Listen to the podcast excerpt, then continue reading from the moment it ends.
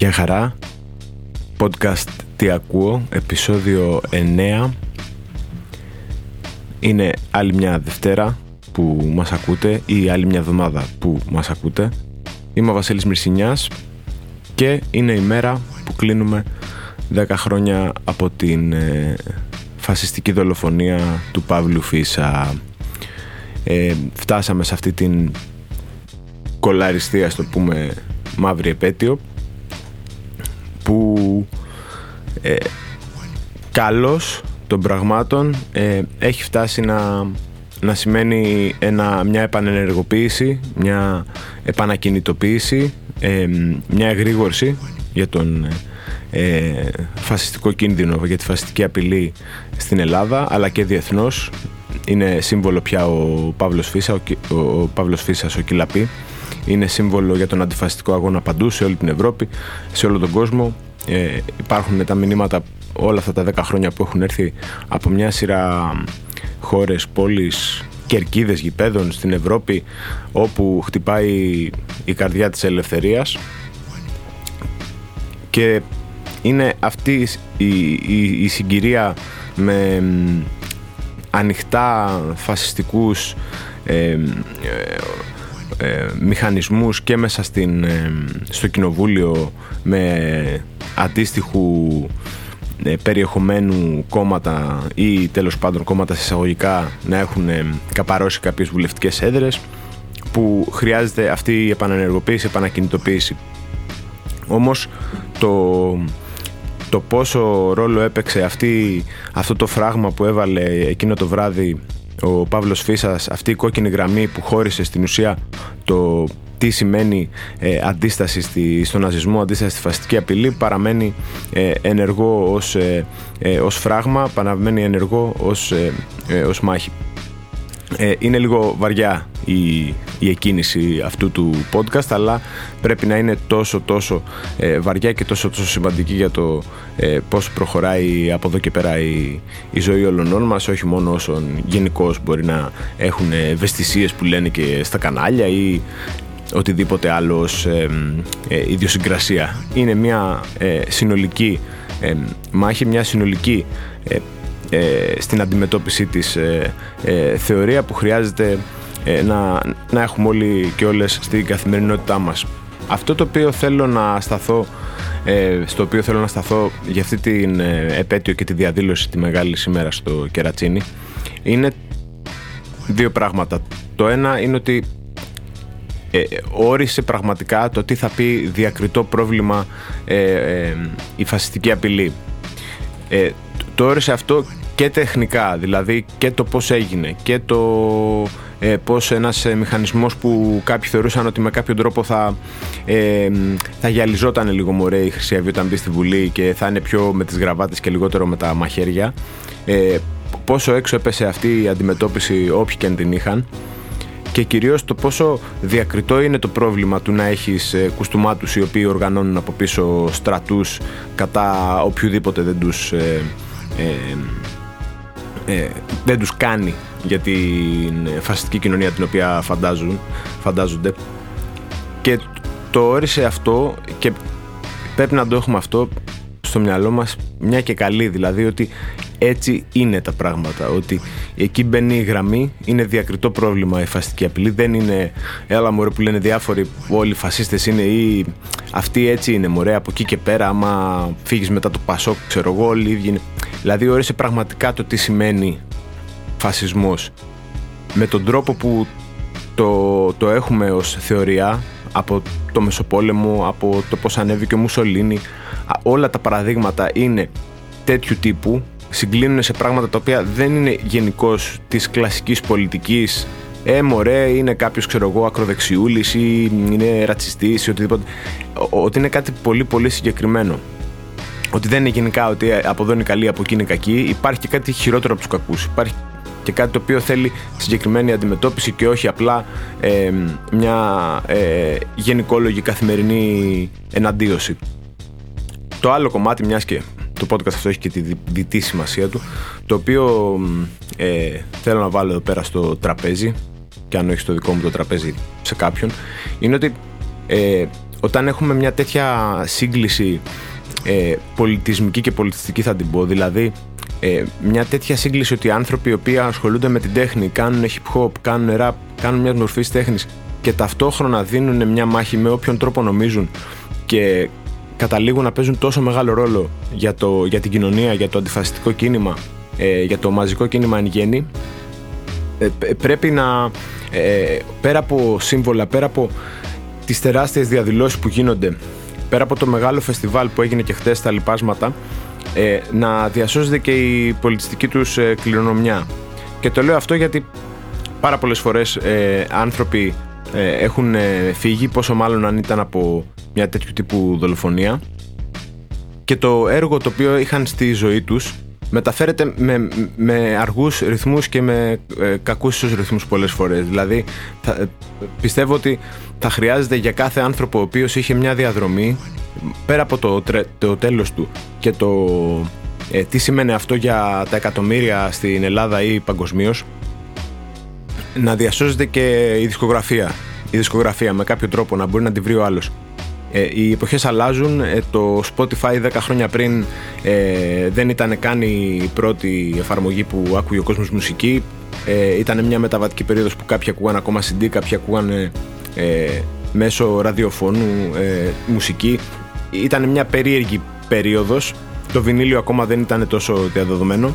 Χρειάζεται, επειδή γνωρίζοντας λίγο, όχι πολύ, και τον ίδιο τον, τον άνθρωπο παλιότερα, να διασωθεί όλη αυτή η διαδρομή από τους δίσκους που είχαν γίνει μαζί με, ε, με κομμάτια του Low Bub Foundation που είχαν φύγει από την ε, σκέπη των ε, Active Member με τραγούδια που είχαν γίνει με καλλιτέχνες από την Κρήτη, από, από τον Πειραιά όλα, όλα αυτά να διασωθούν, να μπουν σε μια σειρά, να κυκλοφορήσουν ξανά κανονικά όπου χρειάζεται sample clearance να, να γίνει, να, να διασωθεί αυτή η κληρονομιά. Ε, χαρακτηριστικό είναι ότι στην ίδια την, τη δίκη της Χρυσής Αυγής και στις ε, ομολογίες που, ε, που έγιναν αλλά και στις αρνήσεις των εγκλημάτων που, που έγιναν ε, χαρακτηριστικό ρόλο παίζει το ότι ένα τραγούδι το οποίο τους τσίτωσε ας το πούμε εκείνη την περίοδο που ένιωθαν ότι ό,τι και να κάνουν θα είναι στο απειρόβλητο γιατί η συνεργασία με την αστυνομία ήταν στο, ε, στο μεγαλύτερο της σημείο ε, αναφέρεται χαρακτηριστικά τραγούδια, ας πούμε, το οποίο δεν μπορεί κάποιος να ακούσει εύκολα. Μόνος στο YouTube μπορεί να ακούσει, δεν μπορεί να ακούσει κάπου αλλού, δεν μπορεί να το αγοράσει, δεν μπορεί να το, να το έχει σπίτι του, ξέρω εγώ, να το ακούει με κάποιο τρόπο. Καλό είναι να διασωθούν αυτά. Αυτό ε, μια απλή ε, παρένεση, ας το πούμε, προ όποιον ε, μπορεί να ασχοληθεί με αυτό το ζήτημα και έχει και τα δικαιώματα τα νόμιμα να το κάνει. Ε, κατά τα άλλα, είναι μια περίοδος που ε, ακόμα στεγνώνουμε από τις τρομερές πλημμύρες ακόμα στεγνώνουμε από το πόσο τραγική μπορεί να είναι η ζωή στην Ελλάδα και τι καλύτερος τρόπος από το να το κάνουμε αυτό ε, περιδιαβαίνοντας το πώς είναι η πολιτιστική επικαιρότητα η, τα νέα έργα που προκύπτουν οι νέες σειρές η νέα μουσική τι ακούω άλλωστε ε, και σε αυτό υπάρχουν τρία σημεία που ε, εκινούμε αυτή την ε, περιπλάνηση. Το ένα είναι η σειρά Minx. Η σειρά Minx ε, είναι μια σειρά που αν δεν κάνω λάθος γιατί έχω χαθεί και εγώ με το μπάχαλο που γίνεται στις πλατφόρμες στο οποίο θα επανέλθω και μετά για, για έναν άλλο λόγο ε, που αν δεν κάνω λάθος είναι στο Max. Το πρώην HBO είναι προς τα εκεί σε αυτή την πλατφόρμα που ακόμα δεν είναι ακριβώς στην Ελλάδα αλλά όποιος μπορεί να βρει αυτή τη σειρά το Minx μπορεί να την παρακολουθήσει. Είναι μια σειρά περιγράφει το πώς γεννήθηκε το πρώτο περιοδικό που απευθυνόταν σε γυναίκες αλλά με έναν τρόπο ε, πολύ πιο κοντινό με το πώς απευθύνονται τα ανδρικά περιοδικά στους άνδρες. Ε, δηλαδή προφανώς και περιείχε και ε, απεικονίσεις ανδρών, φωτογραφίσεις, γυμνές, ε, θέματα όπως η αντισύλληψη, ε, θέματα όπως η έκτρωση ε, και είναι μια ενδιαφέρουσα απεικόνηση της ιστορίας αυτής που γίνεται από την σειρά. Βασικό ρόλο και ως παραγωγού ε, και ως ε, curator εκεί της κατάστασης έχει ο Jake Johnson ε, ηθοποιός που ε, είναι και ο πιο γνωστός ε, της σειράς. Αυτόν διέκρινα δηλαδή Επίσης, ε, ξεκίνησε ο τρίτος κύκλος της ε, σειράς Morning Show. Το Morning Show είναι μια σειρά στο Apple TV μια σειρά η οποία προέκυψε με στόχο να απεικονίσει το, το κλίμα μετά την εποχή του, του Me Too και του Me Too του κινήματος, δηλαδή ε, για την αποκάλυψη των ε, παρενοχλήσεων που έκαναν προϊστάμενοι αφεντικά, διευθυντές ε, από ε, κινηματογραφικά στούντιο, από ειδησιογραφικά κανάλια, από μηντιακούς κολοσσούς ε, απέναντι σε στην ουσία ε, υφιστάμενες ε, γυναίκες οποιοδήποτε ε, επίπεδο, δηλαδή μακιγιές, δημοσιογράφους, ε, ε, interns και οτιδήποτε. Προέκυψε αυτή η πρώτη σεζόν που ήταν τρομερή του Morning Show ε, με, με ένα τεράστιο και λαμπερό cast τη Reese Witherspoon, τη Jennifer Aniston, τον Steve Carell, ε, τον Billy Crudup, ε, ε, δεν θυμάμαι και διάφορους εντωμεταξύ. Και τώρα είμαστε στην τρίτη σεζόν. Ε, είναι σημαντικό γιατί έχει κάνει όλες τις φάσεις μέχρι τώρα, δηλαδή δεν είναι απλά μια καταγγελτική σειρά η οποία τελειώνει εκεί. Έχει το ψωμί του πώς χτίζονται αυτές οι σχέσεις, του πώς ε, απαλωτριώνονται τελείως εν τέλει, ε, του πώς ε, δρούν τα υποκείμενα, του πώς εισπράττουν τα, ε, τα υποκείμενα της ε, συνέπειες των πράξεων τους ή των ε, δράσεων που κάνουν για να αποκαλύψουν ε, σκάνδαλα. Ε, πολύ χρήσιμη σε διάφορα σημεία της. Πολύ ιδιαίτερη δεύτερη σεζόν επίσης σε σχέση με τον boom της πρώτης και η τρίτη περιμένω να δω κι εγώ δεν έχω προλάβει, δεν έχω τόσο χρόνο ώστε ό,τι βγαίνει να το βλέπουμε το που βγαίνει, εδώ δεν προλαβαίνω να ακούω αυτά που σας λέω πολλές φορές αλλά όταν επανέρχομαι σε αυτά που ακούω ε, παίζει ρόλο. Τρίτη σειρά είναι η σειρά Winning Time του Adam McKay ε, η οποία βρίσκεται στη δεύτερη σεζόν που είναι και λίγο πιο σπιντάτη. Για τους LA Lakers και τη δυναστεία που έχτισαν τη δεκαετία του 80, έτσι είναι πλήρη σειρά, The Dynasty of the LA Lakers.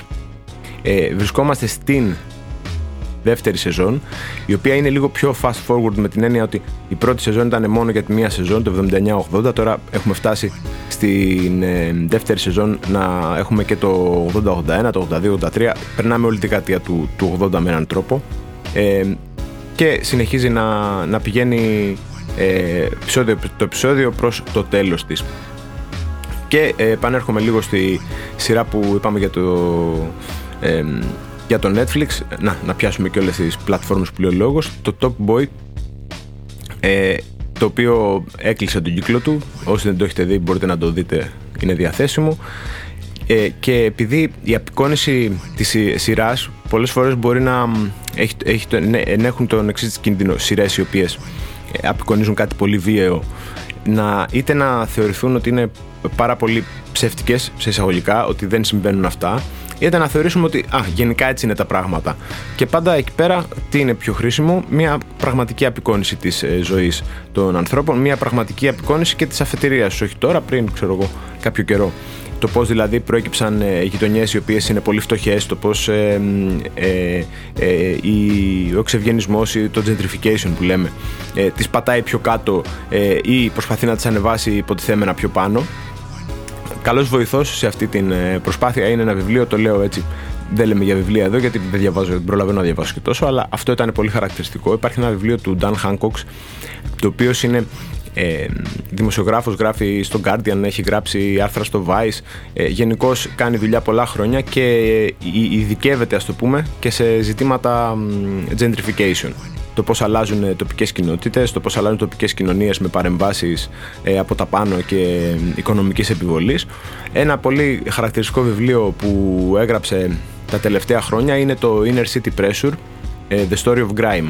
Είναι η ιστορία του πώς το grime που είναι βασικό μουσικό είδος, βασικά το βασικό είδος στην ε, σειρά Top Boy, ειδικά στο, στα, στις πρώτες 2-3 σεζόν, ε, το πώς ε, έγινε αυτό το, το, το μείγμα ε, κριτικής ή απεικόνησης του τι σημαίνει gentrification με τη μουσική grime ε, τα τελευταία 20 χρόνια. Το πώς ξεκίνησε, ε, βάζει τις βάσεις με τους πειρατικούς σταθμούς στα τέλη της δεκαετίας του 90 και τις αρχές του 2000 ένα ζήτημα το οποίο είχε και η Ελλάδα ε, μια αντίστοιχη περίοδο του πώς δηλαδή οι άνθρωποι προσπαθούσαν να ε, προωθήσουν τη μουσική τους ή τη μουσική που δεν ακούγονταν πουθενά μέσω πειρατικών σταθμών καταλήγει στο αυτές τις γειτονιές πώς ε, ε, διαμορφώνονταν εκείνη την περίοδο και διανύει όλη την διαδρομή μέχρι που ο νούμερο ένα ε, πιο προβεβλημένος ε, Βρετανός καλλιτέχνης αυτή τη στιγμή να είναι ο Stormzy που είναι από, τους, ε, από τις φιγούρες του grime που υπήρχαν ε, ε, στις γειτονιές αυτές και πριν από αρκετά χρόνια. Σε αυτή τη διαδρομή το Top Boy όταν προέκυψε στην ουσία ήταν κομμάτι της τώρα πια είναι και πιο αυτόνομο γιατί είναι ένα τεράστιο καλλιτεχνικό προϊόν μια πολύ διάσημη σειρά στο Netflix από τις πιο διάσημες ε, τα τελευταία τουλάχιστον πέντε χρόνια, ειδικά από όταν ε, έκανε το, την επανέναρξή της με τη βοήθεια του Drake που του άρεσε και την ε, έκανε pitch ε, στο Netflix. Ε, και αυτός ο συνδυασμός με αυτό το βιβλίο είναι πάρα πολύ χρήσιμος για να έχουμε μια εικόνα του, όλου αυτού του, του φάσματος και του πώς κινείται αυτή η διαδικασία γιατί επηρεάζει και τις γειτονιές στη, στην Ελλάδα και αλλού.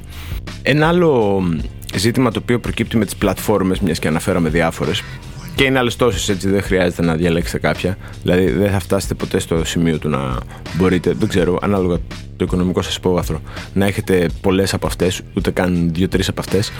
Αλλά το πώς κινούνται τα πράγματα. Προφανώς ζούμε στην εποχή που και καλώ γίνεται δηλαδή. Υπάρχει μια ε, προφύλαξη ε, απέναντι στο πώς απεικονίζονται διάφορα ε, υποκείμενα. Δηλαδή, ε, παλιά τι ήταν, έβγαινε ξέρω εγώ, μια σειρά με, με παιδάκια, τα παιδάκια ήταν όλα λευκά. Τώρα πια δεν ισχύει αυτό γιατί ε, ξέρουμε ότι πέραν το ότι είναι ψεύτικη είναι ότι σαν να προκαλείς και λίγο ότι πώς γίνεται σε μια γειτονιά ε, που όλες οι περισσότερες πλέον είναι πολυπολιτισμικές, τα παιδιά είναι όλα λευκά. Ε, το λέω έτσι σε ένα γενικό παράδειγμα. Ε, αντίστοιχα και με την σεξουαλικότητα, αντίστοιχα και με την, το προφίλ των οικογενειών ήταν, δεν είναι πια οικογένειες.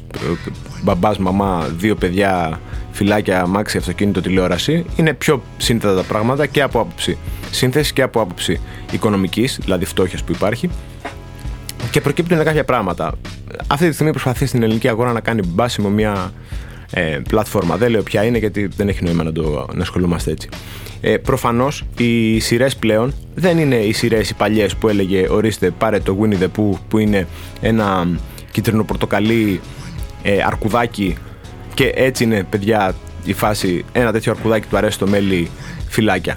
Τα πράγματα είναι πιο σύνθετα, τα πράγματα δεν είναι για να απεικονίζουν πράγματα στερεοτυπικά αυτή είναι η κατεύθυνση. Δεν ξέρω αν σε κάποιον δηλαδή δεν αρέσει και θέλει όλα τα πράγματα να έχουν μια κλασική παλιακιά στερεοτυπική αποτύπωση. Καλό είναι να διαλέξει ένα άλλο timeline. Τώρα αυτό είναι το timeline, τι να κάνουμε. Ε, και αυτή η πλατφόρμα τέλος πάντων για να πιτσάρει το προϊόν της και να αποκτήσει συνδρομητές αρκετούς ε, στην Ελλάδα έχει, ε, πετάει διάφορες ε, σειρές. Κάποιες είναι για ενήλικες ή για άνω των 15-16 τέλος πάντων, κάποιες είναι για παιδιά. Γιατί προφανώς το να έχεις τηλεόραση σπίτι με πλατφόρμες, ε, το βασικό ζήτημα για να έχεις παιδιά ειδικά είναι να μπορούν να βλέπουν κάποιο προϊόν ε, σε αυτήν και να μην είναι ε, μόνο η τηλεόραση η κλασική που έχει ε, ε animation ε, μιας άλλης εποχής ή animation που δεν είναι τόσο σύγχρονα όσο η pop κουλτούρα ορίζει. Λοιπόν, ένα από αυτά από αυτά τα έργα τα οποία διαθέτει η εν λόγω πλατφόρμα και τα οποία τα έχει ως ε, ε, βασικό έτσι, κρυό πολιορκητικό για να κερδίσει τις, τα κάστρα των οικονομικών μας και ε, ενδιαφερόντων μας. Ε, έχει μία φιγούρα η οποία είναι μία μαύρη έφηβη ας το πούμε. Μία έφηβη με σκούρο δέρμα να το πούμε πιο απλά και σωστά η οποία είναι γοργόνα. Λοιπόν, τώρα, από κάτω έχουν προκύψει διάφοροι οι οποίοι προσπαθούν αυτό να το δικαιολογήσουν ως δικτατορία μιας αλφα πολιτικής ορθότητας.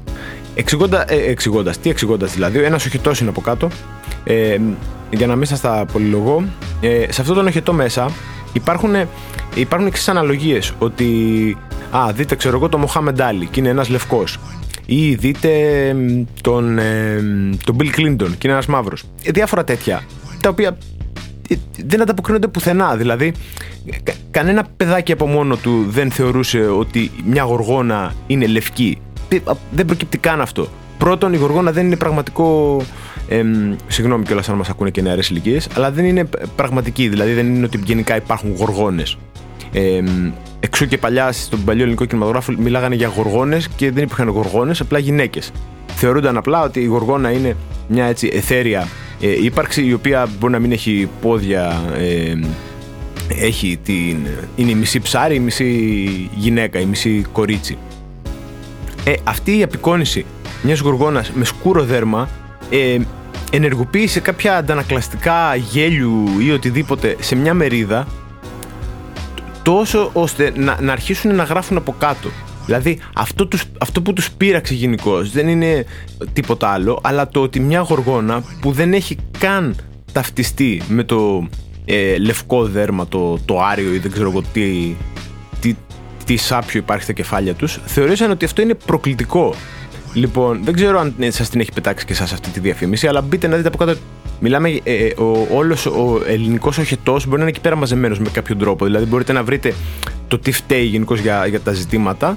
Ε, ε, αν ε, δεν πιάσουμε το βασικό ζήτημα που είναι ταξικό και, και πιάσουμε έτσι το τι λέει ο καθένας, εκεί πέρα μπορείτε να βρείτε το αποτέλεσμα αυτών των ε, ταξικών αντιθέσεων, ε, καλού και κακού και οτιδήποτε. Σε άλλα νέα, ε, έχω παρατηρήσει το εξής ότι υπάρχουν ε, λόγω της φρενήρους, φρενήρους καθημερινότητας υπάρχουν μια σειρά έργα που θα θέλαμε να έχουμε παρακολουθήσει ενώ ταινίες.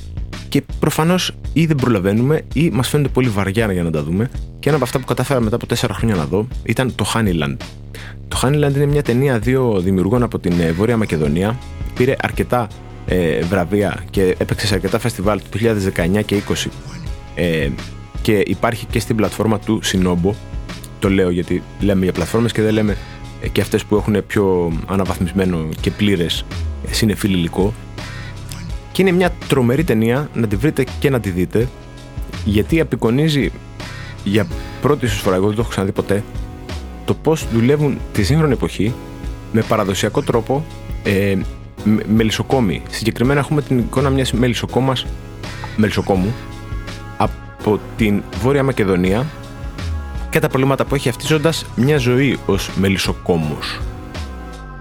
Λοιπόν, το προτείνω Honeyland 2019 ΣΟΣ. Βάλτε το στο πρόγραμμά σας. Επίσης, έχω και κάποιες παρατηρήσεις ε, ότι με διάφορο τρόπο, ειδικά κάποια συγκεκριμένα είδη μουσικής, προσπαθούν και καλλιτέχνες της, προσπαθούν να αντιμετωπίσουν το φαινόμενο του AI, του Artificial Intelligence και το πώς αρχίζει να επηρεάζει πιο πολύ τις ζωές μας και αρχίζει ο έλεγχος. Θα μας ελέγχουν οι μηχανές, οτιδήποτε, όλα θα γίνονται αυτόματα, θα χαθούν δουλειές. Μεγάλος ντόρος έχει γίνει και για το ότι είναι βασικός ε, λόγος που γίνεται η απεργία των ε, σεναριογράφων και εν συνεχεία των ηθοποιών στην, ε, στο Hollywood. Και νομίζω ότι πρέπει και λίγο να σταματήσει η απεικόνιση του AI. Δηλαδή, OK, okay, ε, δεν χρειάζεται γενικώς ο κάθε ένας, ο κάθε καλλιτέχνης, ο κάθε rap καλλιτέχνης, οτιδήποτε, να προσπαθεί να φτιάξει κάτι το οποίο να περιγράφει το AI με κάποιον τρόπο. Μπορεί απλά να συνεχίσουμε να γράφουμε για πράγματα, ό,τι και αν είναι αυτά, και να δούμε το πώς ή πότε θα συγκλίνουν αυτά με τη συζήτηση που έχει ανοίξει για το artificial intelligence και τα αυτοματοποιημένα ρομπότ τα οποία θα μας κατατροπώσουν. Τώρα, ε, ένα άλλο ζήτημα το οποίο προέκυψε και θέλω να το θίξω είναι με αφορμή ένα έτσι πολύ κακεντρεχέ σχόλιο παλιού συγκροτήματος ελληνικού για διασκευή τραγουδιού του που έγινε επί σκηνής από πρώην μέλη του συγκροτήματος με νέους καλλιτέχνες με νέους καλλιτέχνες εννοώ όχι νέους στην ηλικία ή στη δημιουργία αλλά με, με άνθρωπους που δεν το είχαν ξαναερμηνεύσει έχω πέντε τραγούδια τα οποία κατά τη γνώμη μου βέβαια, γιατί όλα είναι υποκειμενικά στη μουσική, δεν πρέπει να το ξεχνάμε αυτό και στην τέχνη, είναι, μπορεί να είναι και καλύτερα ή τέλος πάντων έχουν γίνει διασκευές με πολύ καλό τρόπο από άλλα συγκροτήματα. Κάποια από αυτά όντως πιστεύω ότι είναι πιο ωραία ως τραγούδια εν τέλει σε αυτή την εκδοχή τους. Και αυτά είναι πέντε. Το ένα είναι το Sofer, το τραγούδι των Duran Duran στη διασκευή του από τους Deftones το 2001-2002 σε ένα δίσκο που είχαν βγάλει με B-sides. Το δεύτερο είναι το Jolene της Dolly Parton από τους White Stripes. Το τρίτο είναι το Tainted Love των Four Preps που έχει δεχθεί πολύ καλές διασκευές ακόμα και του, sorry κιόλας, του Marilyn Manson είναι πάρα πολύ ωραία και ε, ένα χιλιοσαμπλαρισμένο ε, σε ρυθμό και μελωδία τραγούδι είναι το I'll Be There των Four Tops το οποίο έχει τρομερές χρήσεις στην pop μουσική από όταν βγήκε μέχρι και σήμερα. Και έτσι, σαν κλείσιμο, είναι προφανώς το Sweet Dreams, το οποίο ακόμα και στην εκδοχή των Weezer, για παράδειγμα, που δεν φημίζονται για ε, την ε, ενιαία καλέσθητη στάση τους απέναντι στη μουσική, είτε τη δική τους είτε άλλων, είναι τρομερό και έχει είναι τρομερό και το ίδιο, δεν συζητάμε αν είναι καλύτερο το μετά ή το πριν, αλλά έχει, έχει γίνει διασκευές σε όλα αυτά τα, ε, τα τρία τελευταία που ανέφερα τραγούδια, το, οι οποίες είναι υπέροχες, ε, στέκονται αυτοτελώς, δεν χρειάζεται να κάθομαι και να τσακώνομαι εγώ με τον διπλανό μου. Ποιο ήταν καλύτερο ή αν είχε νόημα να διασκευαστεί το χύψη τραγούδι. Και μιας και λέμε για τραγούδια, δεν έχουμε αναφέρει σε όλο αυτό το επεισόδιο τις κυκλοφορίες αυτής της εβδομάδας ή τις κυκλοφορίες και πιο ε, ε, άλλων εβδομάδων τις οποίες ε, ξεχωρίσαμε. Πρώτα και κύρια το The Lad is inhospitable and so are we το οποίο περιγράφει πάρα πολύ και το, τη χώρα που ζούμε. Είναι το Bug Like an Angel ε, το πρώτο τραγούδι που βγήκε από το δίσκο. Ε, κυκλοφόρησε ολόκληρος πριν από τρεις μέρες. Ο δίσκος της Mitski ε, η Μίτσκι είναι μια ε, dream pop τραγουδοποιός που εκεί που σκεφτόταν να τα παρατήσει έβγαλε αυτό το δίσκο. Είναι πιο ήπιος, πιο ήρεμος, πιο μπαλαντουιδής να τον πούμε από τον προηγούμενο. Αξίζει να τον ακούσετε. Κυκλοφόρησε μια νέα εκδοχή ε, του δίσκου Skin Tifia Godeo των Fontaines DC του δίσκου που βγάλανε οι Ιρλανδοί πέρυσι. Κυκλοφορεί φέτος με διάφορα remix. Υπάρχουν και remix από τους Orbital μέσα ε, αξίζει να επανέλθουμε σε αυτό το δίσκο, να τον ξανακούσουμε δηλαδή, με αυτή την αφορμή. Και έρχομαι τον Οκτώβριο νέο δίσκο από τον Esop που προαναγγέλθηκε με πρώτο single το Mindful Solutionism και ο δίσκος θα έχει όνομα Integrated Tech Solutions με ένα αντίστοιχο εξώφυλλο. Ε, εκεί κολλάει και η συζήτηση προηγούμενη για το AI. Δεν καταλαβαίνω γιατί έπρεπε να ασχοληθεί και ο Esop με αυτό, αλλά θεωρώ ότι αν υπήρχε ένας καλλιτέχνης που θα έπρεπε να ασχοληθεί, ήταν αυτός. Γιατί έχει το πλουσιότερο λεξιλόγιο που υπάρχει, έχει τις αναφορές, έχει τη μουσική που γράφει τους τελευταίους τρεις δίσκους που είναι ε, ε, αρκετά φουτουριστική σε σχέση με το κλασικό παλιό ε, down tempo hip hop το οποίο, στο οποίο πάνω ράπαρε. Και για να μην ε, αφήνουμε υπόνοιος ότι είμαστε τίποτα νέρντουλες εδώ και γράφουμε μόνο για underground μουσική, ε, κυκλοφορεί δίσκο ο Didi ο Didi που ήταν Daddy, που ήταν Puff Daddy, που ήταν P. Diddy. Τέλος πάντων, ε, αυτός ο άνθρωπος, ο Sun Puffy Combs, κυκλοφόρησε το Love Album Off the Grid, ένα λαμπερότατο, λαμπερότατο album με τρομερές μεγάλες λαμπερές συμμετοχές μέσα, το Future, το, ε, το Drake, ε, rapper από τη Βρετανία, ένας χαμός γίνεται, The Dream ε, χαμός, άμα θέλετε κάτι έτσι πιο τέτοιου τύπου μπορείτε να το ακούσετε. Κυκλοφόρησε δίσκο ο Vic Mensa, το Victor, με πολύ καλές συμμετοχές στο στυλ το οποίο είχε αρχίσει να πιάνει το 2017 και όχι σε αυτό που απέκτησε μετά που έβγαλε και έναν punk δίσκο, έναν πιο τραγουδιστικό δίσκο και τα μπέρδεψε όλα ε, σε μεγάλο βαθμό. Ε, μένουμε λίγο ακόμα στο hip hop γιατί έχουμε πολύ ωραίες κυκλοφορίες από Βρετανία ο δίσκος του Frisco, το Winning Time ε, Frisco νομίζω ότι είναι από το Tottenham αλλά δεν είμαι απόλυτα σίγουρος το αφήνω εδώ αυτό, θα το ψάξω πιο μετά αλλά ε, είναι ε, συμμετέχει και με δύο-τρία τραγουδιά στο soundtrack του Top Boy. Ακούγονται δηλαδή στη σειρά. Πολύ ωραίο crossover, ε, cross-Atlantic ε, single από Nax, από Μεγάλη Βρετανία, Kenny Beats και Larry June, το I Suppose. Και έχουμε την προαναγγελία ε, νέου δίσκου από τον ε, Suzanne Stevens με δεύτερο single από τον επερχόμενο δίσκο, το Will Anybody Ever Love Me. Τρομερό τραγούδι, αν θέλετε, μια εικόνα του πώς είναι η Αμερική χωρίς το rap, δηλαδή ας το πούμε κωδικά αυτό θεωρώ ότι είναι η κατάσταση, η, η αισθητική κατάσταση. Ε, ξεχωρίσαμε επίσης ένα δίσκο το Message to God από την Νεοζηλανδή που μένει πλέον στην Αυστραλία ή κάτι τέτοιο. Ε, Sarah Mary Chadwick. Αν σας άρεσε ο φετινός δίσκος και αν σας αρέσει γενικά ε, η folk ε, τραγουδοποιία μπορείτε να ακούσετε αυτόν και τον φετινό δίσκο της Joanna Sternberg. Κατά τα άλλα έχουμε Keep Stone, ένας ε, ε, underground rapper που κυκλοφορεί το 66689 Boulevard Prequel, ε, αυτός ο δίσκος. Και ε, σε πιο έτσι, δικά μας ε, ζητήματα κυκλοφόρησε το πρώτο single του Λευτέρη Πλακίδα με τίτλο «Φεύγουν οι μέρες» και συμπαραγωγή από εμένα Και μιας και δεν σας έχω πει και τίποτα για μένα, κυκλοφόρησα και το Asturias, μια διασκευή στο κλασικό έργο του Isaac Albeniz που είχα κάνει το 2019. Μου πήρε 4 χρόνια, αλλά το κυκλοφόρησα. Και αν θέλετε έτσι μουσική, επειδή η μουσική δεν είναι μόνο γέλια, χαρές και τα παντούπα, ε, κυκλοφόρησε μια τρομερή συλλογή τεραστίων διαστάσεων. Δεν έχω τσεκάρει πόσο είναι όλοι. Πραγματικά δεν έχω ακούσει όλοι. Που μιας και μπαίνει φθινόπωρο, είναι Minimalism for Autumn, που είναι ένα ambient μεγάλο σύνολο ε, τραγουδιών συνθέσεων που περιλαμβάνει Michael Neiman, John Cage, ε, ε, Brian Eno. Γίνεται ένας χαμός εκεί μέσα από ονόματα από τρομερούς ε, έτσι, στυλίστες αυτού του στυλ. Τύπου άνθρωπος; Και μπορείτε να το έχετε για background σε ό,τι κάνετε, μπορείτε να το βάζετε για να χαλαρώνετε, για να μην χρειάζεται να κοιτάτε 5.000 οθόνες και να κοιτάτε 5.000 οθόνες ενώ αυτό παίζει. Ό,τι θέλετε κάνετε, είναι τόσο τεράστιο και τόσο ε, καλή παρέα που μπορείτε να το χρησιμοποιήσετε όπου και όπως νομίζετε. Αυτά, μέχρι την επόμενη φορά. Γεια χαρά.